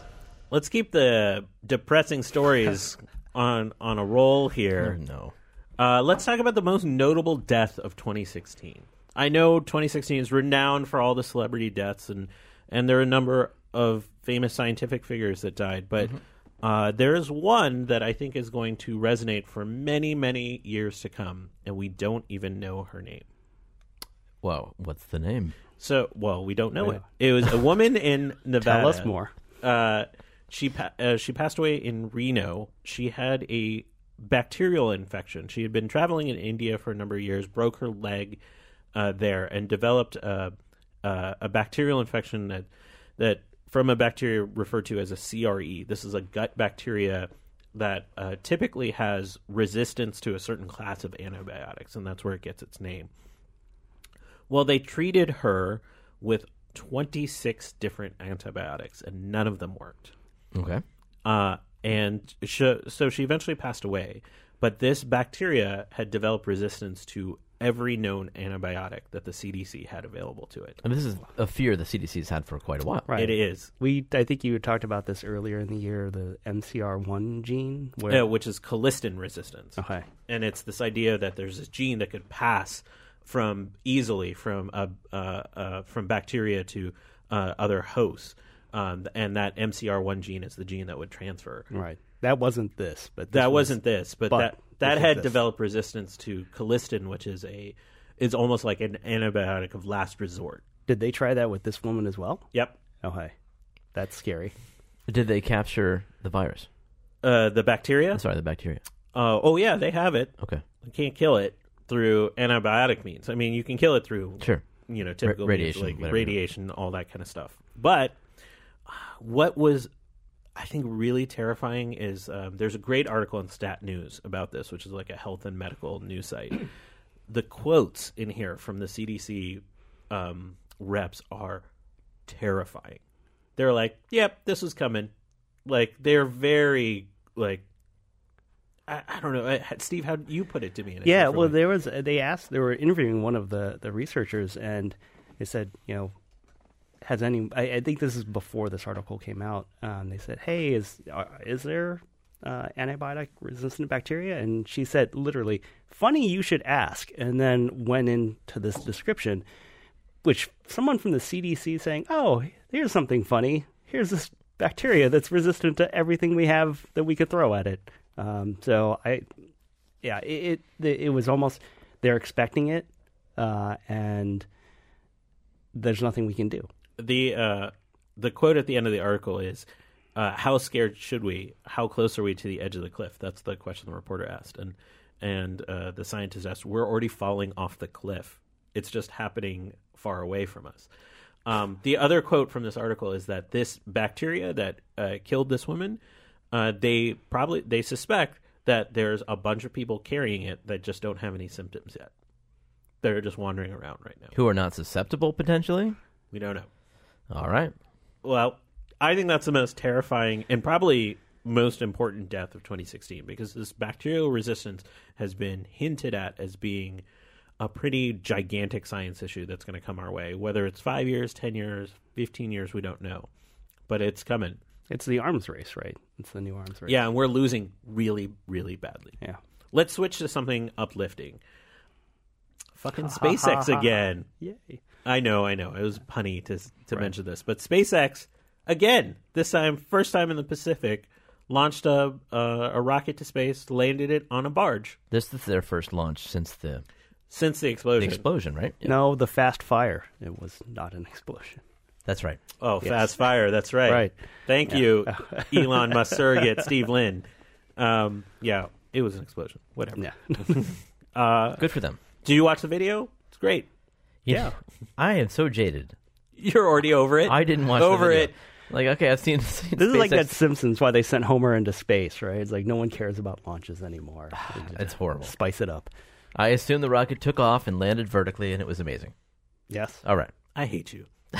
I was actually surprised Iridium, which is the satellite they launched, um, was still in business. This was a satellite phone company, late 90s, uh, communications network, and then I heard they went bankrupt and I totally forgot about it.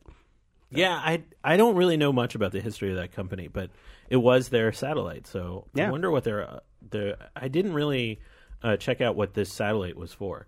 Maybe that's how I'm jaded. I'm like, oh, I care about the landing. I don't care about what they're actually sending to space. Well, I mean, I'm assuming it's uh, from what I read, it's just more satellites to increase coverage uh, or increase bandwidth, right, for their network. Oh, that So, sounds great. Yeah. Uh, you know this. You, do you have any more stories? I have one last story. Uh, hit me. Uh, we lost uh, Gene Cernan. Uh, was the last astronaut to walk on the moon. He passed away in his 80s. Uh, American hero, just na uh, just hero to the to the globe. There's an incredible documentary on on his uh, life and uh, the end of the uh, Apollo and moon missions uh, called uh, "The Last Man on the Moon." I think it's on Netflix. It's a really great watch. I really recommend it, uh, and it uh, you know features Gene pretty significantly. Yeah, it's Apollo 17. I think it was Something like 17. that. yeah, and it's like they went the furthest out of any astronauts, and they had like a, a mobile base and, and went to a mountain or something. So yeah, also probably the furthest out. On They the had a moon. base on the moon Well, you know, it's it's by the Transformers wrecked ship on the so- dark side. Yeah, yeah. Okay. so think about it this way: if you're born after 1972, there's n- not been a human on the moon in your lifetime, yeah, that sounds right. which is like that's that's a long time ago now, 72. And I I get why, like you know, from pure science basis, there's not really a good reason to send astronauts to the moon. It's expensive. for We- the science. Yeah, it's really expensive. We've learned what we can, there's no there's no cold war with Russia. There's a different kind of war with Russia now. but people Uh, have suggested tourism is a possible uh, future market. It, sure, but we're not. I want to get there into yet. orbit first. and Yeah. then, then, then we'll get to the moon. Uh, but it, like, I can't help but feeling a little bit sad that the like in 40 plus years there hasn't been a um, human on on the moon at all, and pretty soon we're not going to have anyone alive that has been to the moon. You know, like Neil deGrasse talks all the time about how NASA provides inspiration to young people and did with the moon landings.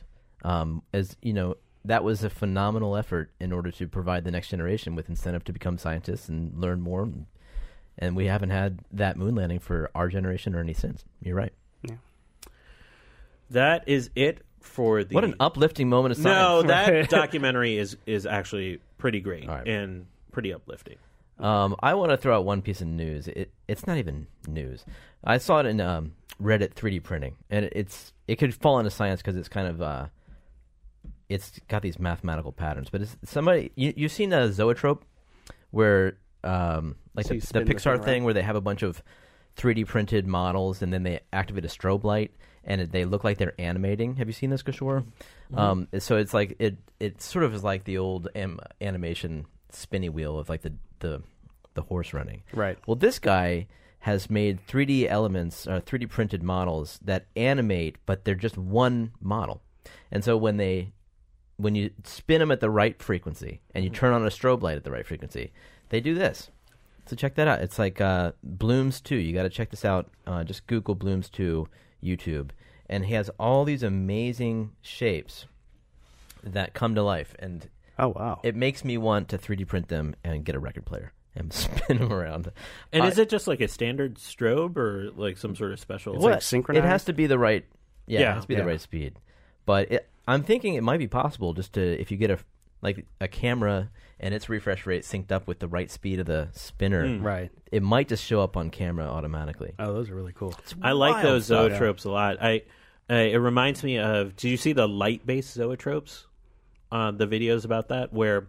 y- You print a device, but then you only have one beam of light coming through, and then you darken the whole room, and have the thing spin around, and you can actually see like a human, like it shows an No. animated human walking. That's cool. because you're just getting illuminated the one slice as it rotates. Right. Wow.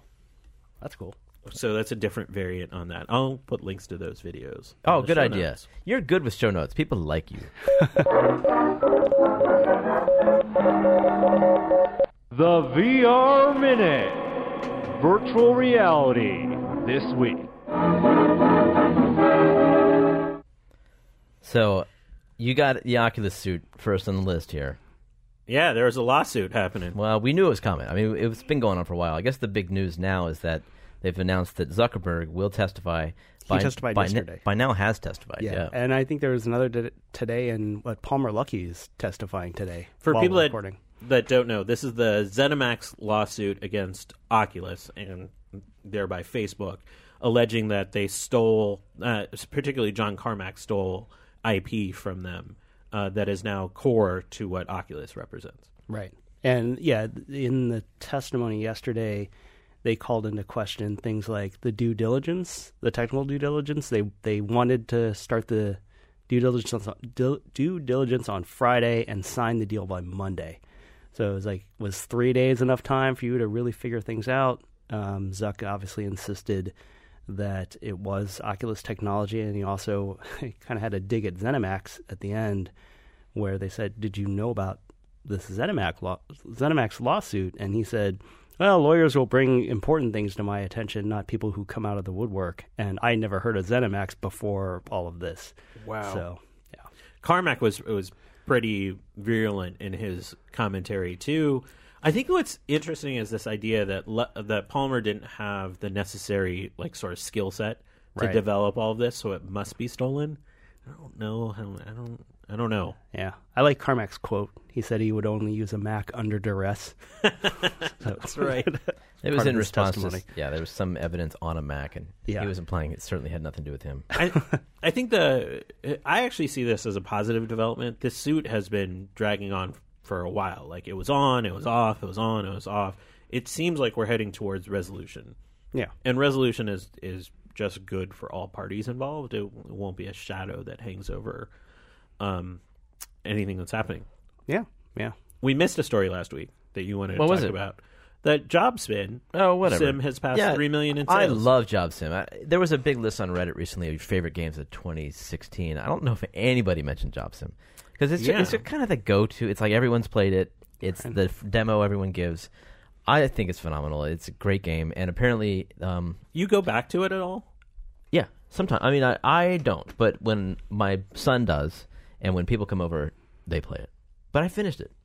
You know, Yeah. I don't- I don't know how much more there is to do, but it, it, it passed three million in sales. According to them, it's the most popular VR title to date. Well, in terms of pure sales, Um, yeah, Three million seems like a lot. does seem like a lot. I mean, I, I'm not even sure there's three million VR devices. I Right. Uh, mean, there is PSVR now. Is it on PSVR? Maybe that's how they hit that. number. I think so. I have a PSVR, but I haven't turned on my PS4 since I got back. So Yeah, right. Yeah, I'll have to check. Um, well, good for them. I mean, Jobs. yes, it is on PSVR. Um, Gear it's- VR maybe? uh, oh no, I guess that, can't that be wouldn't on make any Gear sense. VR. No, It is yeah. well. I mean, being on PSVR probably explains Yeah. right. a lot of that. Um, my favorite news of the week is uh, Goob Goob Goob Newell. Gabe Newell did a Ask Me Anything on Reddit, and In his own like subreddit, in the In game the Gaben subreddit. subreddit, and guess what? Valve is confirmed to be working Half Life Three, on VR titles of their own. So that's that's great. I mean, that- Half Life Three VR confirmed. there you go. I, I- I found this. It was sort of a throwaway comment too. It was just like answering a, a couple questions, and he meant like he reaffirmed his commitment to VR, which is great to hear. And then this idea that they are developing in-house VR games is don't- pretty exciting. They don't talk about in-house development ever. So the fact that we get this nugget, that's great. I mean, wh- you know it's going to be forever until it's released, and then it'll be a little bit longer, and then it'll come out, but it'll be great. But they've been messing with VR for a very long time, Yeah. right? Like the room scale stuff. or- Arguably longer than anybody. Yeah, and so uh, maybe it's hey, we came up with some of these concepts years ago, and now the technology is catching up with what we actually wanted to do. Or And why not wait? I mean, you might as well wait. Let the market get bigger and bigger. Oh yeah, I mean the, the penetration for for headsets is still very low. So But he also threw out that the Knuckles controller, which I hadn't heard it referred to that. That's that's the touch-like device that You can like open and close your. they're, hand. they're Oh, okay. prototyping for Steam. Or, uh, I thought it was like Steam Sonic VR. and Knuckles you had Right, bolted no. into something else. He said the Knuckles controller is being designed at the same time as we're designing our games. oh, So potentially Okay. there'll be some crossover there. Right. It kind of alludes to game made for interface, you know, console style. Right. Which that, I'm all for it. That's fantastic.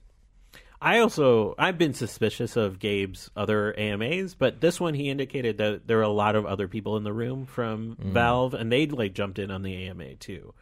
So I think it lends a little bit more credence to his cryptic AMAs of the past. Uh, one final thing I noticed that Daydream, which um, we we took a look at and pretty much hated, um, uh, Google's Daydream has now dropped all the way down to fifty bucks. It's basically Was it 100 before? yeah, it was I think it was ninety, Okay. and so it's almost halved in price, Right. and it's going to be that price you know all the way through the end of February. They said. Uh, I don't. I I have the Pixel, and I tried it inside Daydream. We had so many frame drops and so many issues with the games that we are playing. Yeah. You tried it out too, right? The controller has potential, but Yeah, I like the marginally tracked controller. yeah, right, exactly. I don't know. It's it's interesting. I'm glad that, that they're doing it. Why I not? mean, it was way more comfortable in the Gear VR for my Yeah. for my money, but I just like it's once you have a real head headset, it, it's it feels like a pale imitation. Right. And even though the barrier to entry is so much lower, I just can't I can't imagine recommending it with all those frame drops. It's like, can you imagine recommending a video game console that like that drops every now and again? Well, and especially with VR being such a new thing, and every like you everything that's released, you run the risk of it being people's first impression, Right. and lasting impression of what the technology is capable of. I always I don't want it to be Gear VR or Daydream. you Yeah. know? Stuff like that. I mean, when you let's Cardboard. walk through malls, right? You know, it's like VR, this headset thing you put your phone into. I mean, how many of those sold over the holidays? That's kind of scary, right? These people thinking that's virtual reality, Right. And that's not, right? I wonder, I do wonder how many of those sold over the holidays. I saw them everywhere. So, like in the middle of malls, in like you know UFO catcher machines in Japan, and it just it just seemed like they were they were really trying to increase the penetration of- of this. And I wait UFO catcher machine. Uh, it's a crane game. Uh, Mm-hmm. it- like the, the, the crane Sure. where it comes and grabs the prizes. Like those were prizes in there, kind of like like high end prizes. wow. Yeah. What have you been playing in VR? Uh, I played the climb. I finally went back and played the climb with touch. Climb is great with touch. It's a very different game actually. yeah. and surprisingly good, you know, because the world does move so much, but it's one to one with your hands. So it's- I'm always interested to find out what causes motion sickness and what doesn't, and so it's got that. sense- Just like we experienced with um, uh, Lone Echo for- at uh, at the Octaves event, that you're moving all around the world, and there was no motion sickness, and that, that also the movement while it, you would let go and you would drift through space, when you initially threw yourself, sorry, you it's one to one. I think one to one is is key to s- avoiding motion sickness. Anyway, love to climb, and my son sh- just loves it. I was really surprised by that. Like he just played it for a, for a half hour and just was completely immersed, and g- actually got way beyond where I did on the mountain, and was throwing himself around. And it's a it's a blast. It's actually a really good good game. Oh wow. Yeah. Do you have any of the unit? Do you have PSVR? You said? I have all three. You have all three? Yeah, and actually, my touch controllers arrived while I was in Japan. So, um, and I didn't realize they did. I, it was in a box like by my mail. But um, so I, I got to use the touch controllers this week. Uh, and first thing I loaded up was Super Hot VR, and. It, in the process of playing the game, I punched my monitor. Um, Yeah, that sounds about right. you kind of you know you're flailing around and definitely hit that thunk. It was like the very edge of, of my punch. Did but, it uh, survive? Guardian it D did. Dime. yeah, It, it it did survive. Monitor was okay, Wow. uh, but it was one of those moments like, oh wow, okay, wait, I, I'm nowhere near where I thought I was Yeah. um, in the room. So and Guardian came up, and you just you punched. no, through I, it. I had to actually. I, I Guardian was set up incorrectly because I was sort of like get me into the game, and so I sort of did the, I sort of cheated a little bit Yeah. on, on the space. Um, but yeah, then I paid for it. Uh, but yeah, I, I, I'm touch controllers are, are much better than the Vive controllers in my opinion. Um, I other than the wireless stuff coming out for Vive, I, I don't know why I would use it over uh, Oculus right now. There's a lot of people having issues with Oculus tracking right now. I, don't know, I don't know if you guys browse the the Reddit. the sensor. But- like Oh, we need really? a sensor mega thread. no, you saw yeah. that? Uh-huh. Yeah. Yeah, because there, there are people like it's ruining this sub because there's just so much talk about it, and Oh, it's weird. It's a weird thing where you either got it or you don't, and I- Right. I, don't have a problem.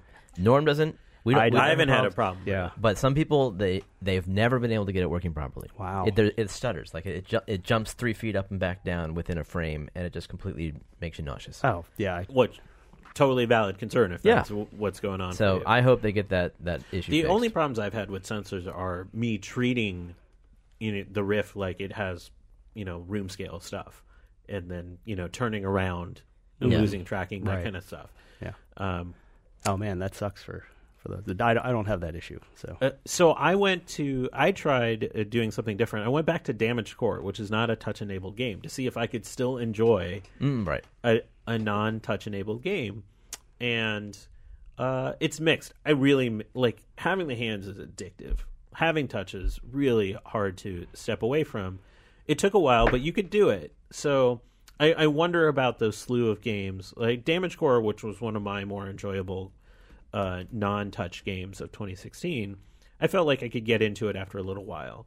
Um, but I feel like there is that set of games, the non-touch enabled games, are just going to gather dust. Right. There, there was one other thing in Japan. They actually have uh, VR parks um, where you kind of pay admission. and You go into um, these. The, it's basically a room set up with, with VR and customized games like zombie shooting and things like that. So those were starting to prop up, co- uh, pop up. And the other thing I saw in stores was um, these like face condoms, for lack of a better term, for PSVR and and, uh, and Vive. That's what I was. I was going to ask with the VR parks. Is it gross? Uh, well, no. So they have uh, like these paper masks that you put on um, to, and then they wipe everything down. They have like a full cleaning station next to it. But the stuff I was like the stuff you can buy was just in the store, like next to the PSVR display, or you know, wa- walking through a computer shop. So this is for your home. Um, you can buy these like protective things. What do you think of the VR park? It was interesting. I had a really hard problem with one of the games where it required um, talking and cooperation. And my, like I said, my Japanese is awful. So I was the worst guy in the room. Somebody was yelling something in Japanese, and I couldn't understand him. So I, I think I went the wrong way. Oh, and- man, you get frustrated for yourself and you feel bad for them. yeah, I, yeah, it was like everything was. It's like uh, this experience is interesting, but oh my god, I'm sorry, I'm sorry, I'm sorry. You, you all just spent a thousand yen on this. I'm sorry. So Uh, I'm I- excited to try VR parks. That sounds like a great utilization. I bet you this summer we'll see a lot of that in amusement parks here in Yeah. the U.S. Yeah, and, and those experiences are are more to what we're experiencing at home right now, and I think will be a better introduction to VR than these like phone headsets. um, one last little bit of news is the VR Sports Challenge, which I think that came free with every Touch pre-order. Um, all the mini games are now unlocked, so you don't have to unlock them yourself. You go in and play them, and uh, it's you can now fight uh, in hockey. Ah, yes. yeah. fist fight. It's a, called Brawl for All. I did that actually at the event. I'm not good at it. How many I- people are going to drop their touch controllers because they're getting rid of their gloves? It's like throw their controllers on the ground.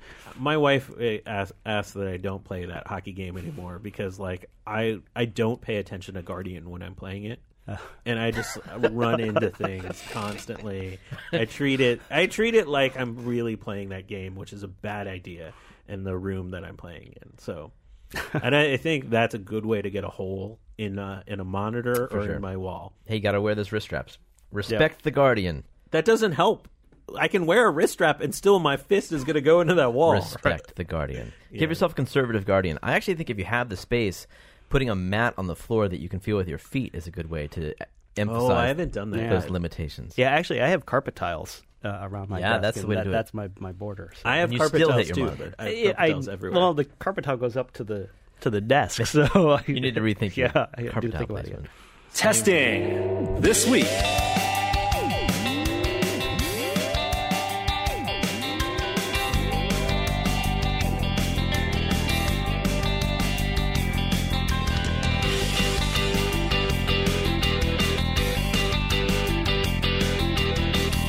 Hey, what have you guys been testing?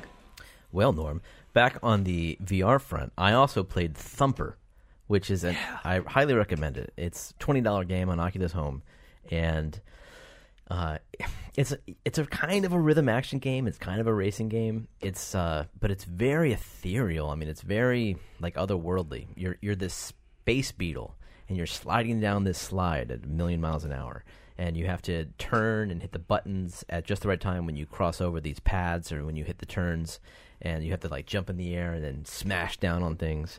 And the music isn't, you know, like Green Day. It's like this really dark dark. Well, yeah, drum, so- drum and bass. It's like yeah. I think it's- uh, Alex Navarro described the the music soundtrack as Cardassian industrial metal. yes. So That's good. That's good. it is, like, Uh, it, think that. And it's- uh, I play this game and I, I just kind of lose myself. You know, it's kind of just, it's like you're Hmm. constantly rushing forward, so it's got that kind of zone out thing going for it anyway. But it's in VR.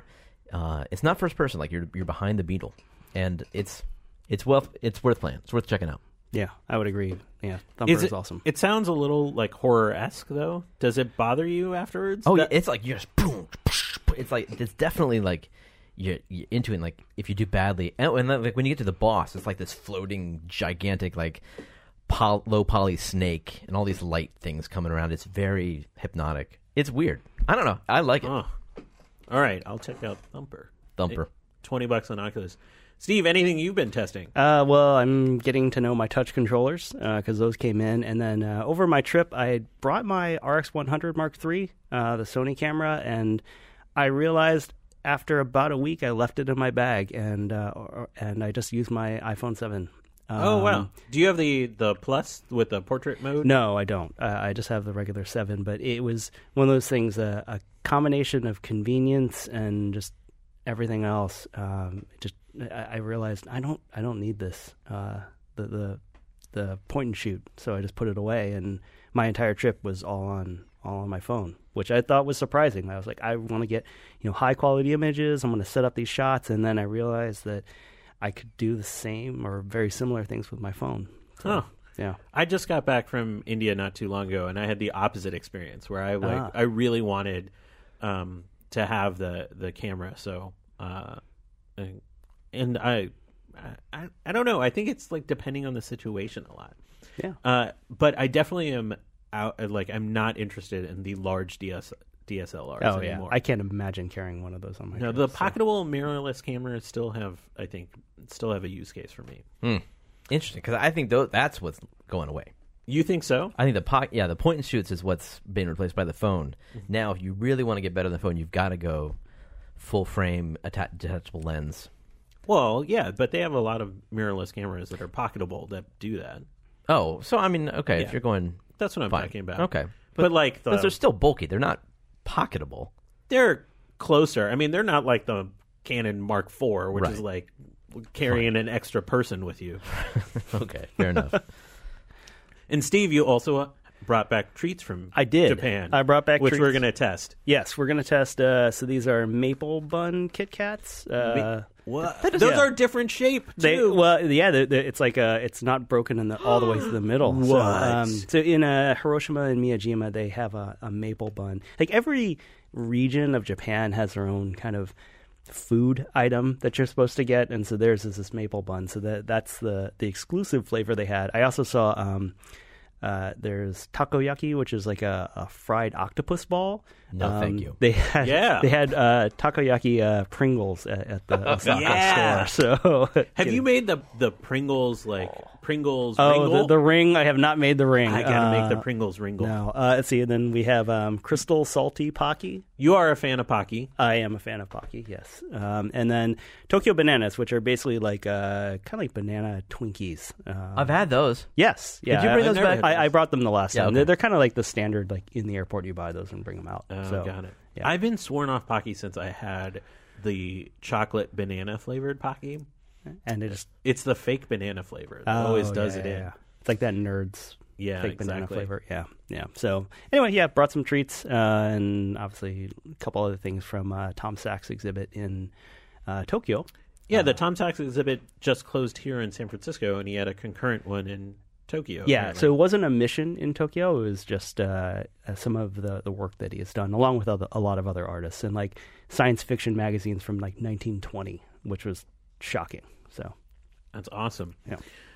Do we know what's coming up on Tested this week? I think you're right along. the bolt. The Bolt ride along's coming up. Yeah, that's that's what I know about. We have um, me and Sean have a new show that may or may not debut on Tested Premium soon. Oh, awesome. Yeah. Mm-hmm. Fantastic. Mm-hmm. I may or may not be working on episode two with you. Yeah, that's right.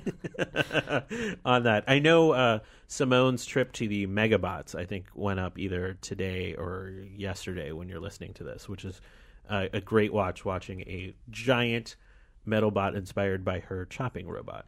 Oh, Uh, wow. uh, uh, take shape. Yeah, that was huge. Uh, Norm will be back next week as long as like uh, Disney deems it so. Yeah, we got we got to talk about that. He, he gets back Wednesday, so we'll we'll talk Dis- about that. uh, Norm will not be back next week. so you have to put up with us messing up a recording. Sorry for the fault in the middle. The fault was all mine. Uh, but thank you for joining us again. We will see you next week. Thank you so much to our guest, Steve Lynn, this week. Thank you for having me. Again, where, where can they find you on Twitter? uh, Stephen P. Lynn on Twitter Very good. and stevelynn.com. And of course, our co host, as always, Jeremy. Thanks, Kishore. You did a great job hosting today. I did. I did a job of hosting. Uh, you can follow uh, me at Science Quiche and Jeremy at Jerware, uh, and we'll see you next week. Bye. Do we have an outro? By Sir Science. Sir Science, I'm into this. As long as the internet's into this. and cue. Sir Outro. Science. Come on, sir. Try a Science. little refresh. Now let's switch to the outro. Hi there, I didn't see you.